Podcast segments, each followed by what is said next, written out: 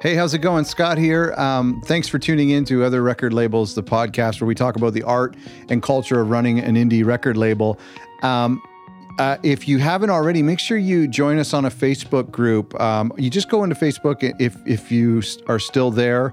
Um, then uh, go to Facebook and go type in other record labels, and um, that's where you'll probably find it's a private group, but you can um, asked to join. And there's a group of us there, and hopefully we're beginning to develop a little bit of a community and where we can maybe ask each other some questions and and vent and and uh, talk about new opportunities, etc. That's kind of what I want to talk about today. And also, uh, speaking of helping each other, we do have this um, indie guide. It's a free guide for indie record labels. Go to otherrecordlabels.com. There's also a link to the Facebook group there, I believe, or through that portal anyway. So go to other otherrecordlabels.com and you can download that free guide that I think will be helpful for any DIY musicians or people who are running an indie record label. Speaking of these indie record labels, a couple weeks ago I reached out on Instagram to about maybe 20 of you guys and just sent a private message and I asked two questions. I asked, "What you, is your biggest challenge facing your label today?" And the second question I asked was, "What do you consider to be a big win?" So the first thing I want to talk about today and I want to share with you is just the responses I got when I asked the first question, which is, "What do you consider to be uh, a big challenge that's facing your label today. Um, there's really no solution to any of these challenges that I'm I'm presenting today. There's there's no uh, takeaway necessarily, but I think that um, I found it encouraging and interesting to hear some of these problems. Some of them aren't my problems, and some of them uh, most of them are problems that I also share with my label. Um, so I think you might find a little bit of comfort in that. And I just wanted to share the top five that stood out. There's a lot of crossover and there's a lot of individual things um, that I won't add right now, but I wanted to share the top five challenges. Um, and hopefully down the road, we can find a way to address some of these head on and and hopefully in future episodes it certainly helps me when i'm interviewing other record labels and i'm interviewing some of our industry insiders which more episodes of that are coming up really soon um, and it, it helps me to to address some of these issues number one number one challenge facing um, indie record labels sorry I shouldn't say number one. This isn't like a top five. These are just five. So this isn't number one. This is just literally the first one I wrote down keeping a release in public for a, lo- a prolonged period of time. This is a huge one for me. I I challenge I'm challenged with this as well. New release Friday happens. There's probably like 20 other records being released in the indie world. Well, obviously more than that, but 20 that are appearing in people's feeds. There's major labels coming out. There's new movies on in the movie theaters and on and shows on Netflix. I feel like it's so there's so much entertainment to compete with on New Release Friday. I've talked about it before how I hate New Release Friday versus New Release Tuesday, but we won't get into that now. Um, so this is a problem that I'm facing. It's something I want to talk to uh, record labels about. I think we did talk with Jason of Hardly Art about this. I believe it was maybe it was that episode, maybe it was another one. I can't remember. But it's definitely a problem that I I'm finding as well because you know um, as I'm recording this right now, it's a Monday morning, and I'm thinking, you know, we had a record come out on Friday, and now I got to figure out how do I continue to to breathe life into that record when all this buildup and momentum that you have of a release is essentially over by the time it comes out. Now, what do you do to keep that momentum going, um, uh, or to build momentum at all for a release? That's a great that's a great problem, and I think a lot of people can relate to that. Again, I don't have a solution. It's just it's interesting. It's helpful to say it out loud. Um, and I think it can get people thinking, and, and certainly something I want to talk to other labels about. Number two is getting bands heard through the competition. This is similar to the first one.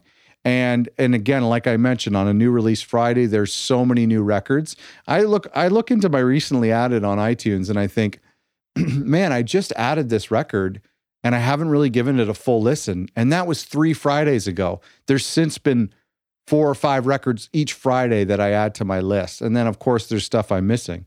Um, and so, you know, kind of piggybacking on the previous problem to think about how can we get our bands and our artists and our records and singles heard through the masses if we don't get any lucky breaks from from PR or whatnot. how can we make that happen?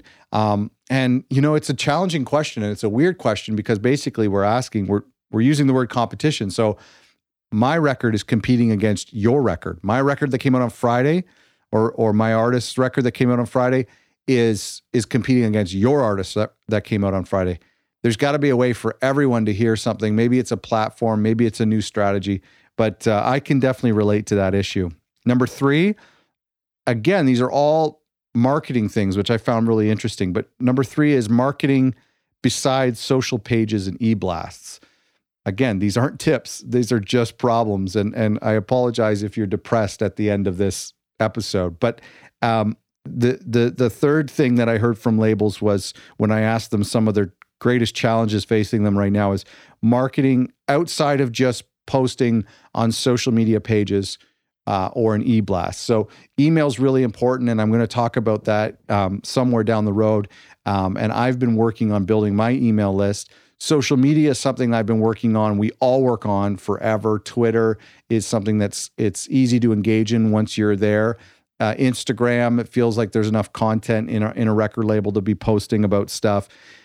But outside of that, what do you do? How do you reach the playlist cura- curators? What do you do when it comes to college radio? Is that something you do? Is there a grassroots local thing you can do? Is do people still put up posters or or billboards or flyers for a record in your local town? Um, these are some of the things that are really interesting. I can't say that this is a a huge thing for me. I do have a. I'll show it to you one day, but I have a checklist of things that I want to do for every release and they include more than just social media. I'm not saying I have this solution to this or I have it figured out, um, but this is something I have thought about a long time ago, and I try to really think about when I am releasing a record because um, it's it's a big deal, and I feel like when you post an Instagram story on the label account, your personal account, and the band's account and an Instagram post. Then you hop over to Twitter, do a couple tweets, schedule tweets into the future using TweetDeck. I should talk about that at some point too. That's a really cool thing. Uh, scheduling tweets, doing it on the band's account, doing it on the label account, doing it on your personal account, doing all of that on your Facebook, sharing it on your own page to your friends and family, then sharing it on the label page, etc. It's now like three hours has gone have gone by. You've shared everything on all your social platforms and uh, you're exhausted. Uh, but really, you could be kind of hitting just the same audience with those posts. Um, and so that's an interesting problem. And I'm glad that somebody brought that up. The fourth thing is finding talent.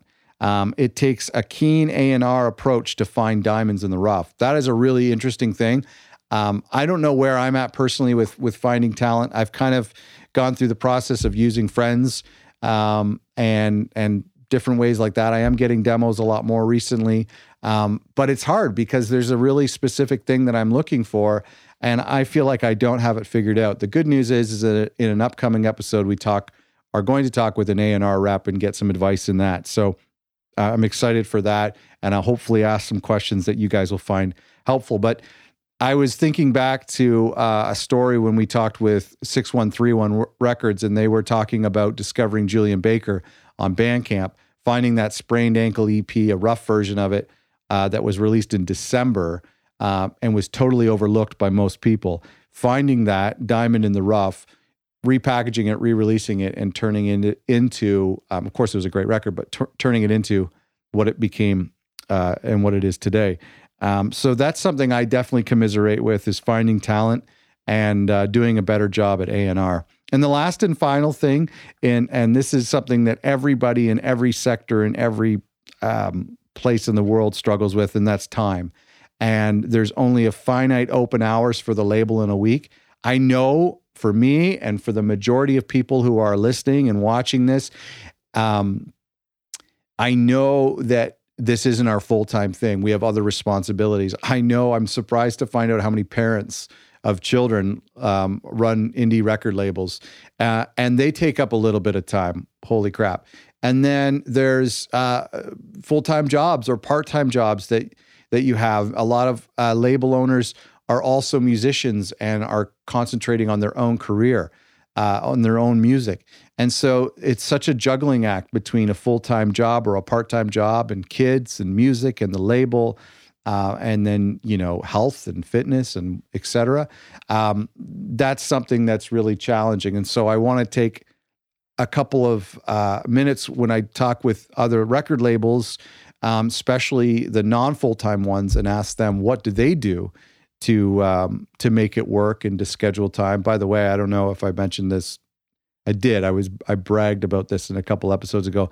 Over the summer, I was waking up at five in the morning to use this because I have two kids to use this window between five and seven when they wake up to get work done, and it was great.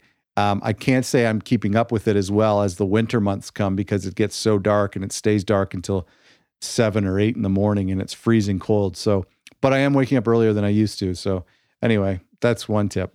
Um, I, I, reached out to a bunch of people on on Inst, on Instagram and they all and they emailed me and they got back to me with their challenges and and what some of their wins were um, or what they consider to be a win, which I'll share on the next episode.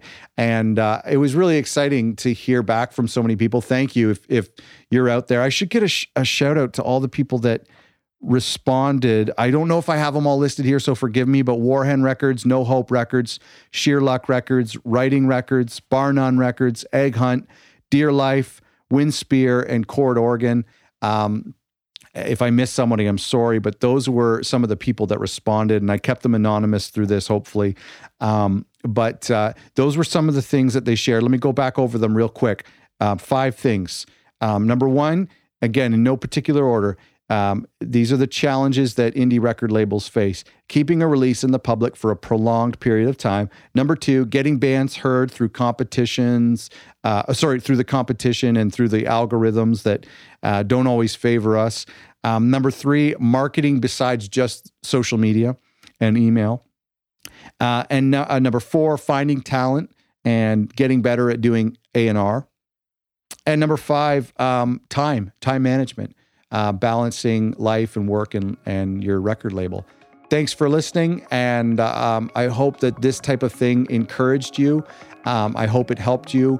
Um, there's a lot of advice that I've condensed uh, and, and tips and, and that I've pulled from the interviews that we've done over the past two years.